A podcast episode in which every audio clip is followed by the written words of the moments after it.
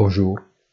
Phase possible d'ici qu'on l'appelle techniquement overbought, où après trois séances superpositives à Wall Street et la chute des rendements sur les échéances plus longues de toutes les obligations publiques de référence, il est probable que de nombreuses positions courtes aient nécessairement été fermées à la suite des stop-loss.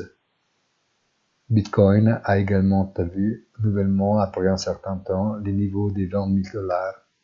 Les données macroéconomiques qui accusent un retard dans les changements, mais qui sont plus fiables que les sondages d'opinion, sont devenues négatives, mais n'offrent pas encore une image définitive. Bonne journée et rendez-vous sur notre site easy trade union finance point I T.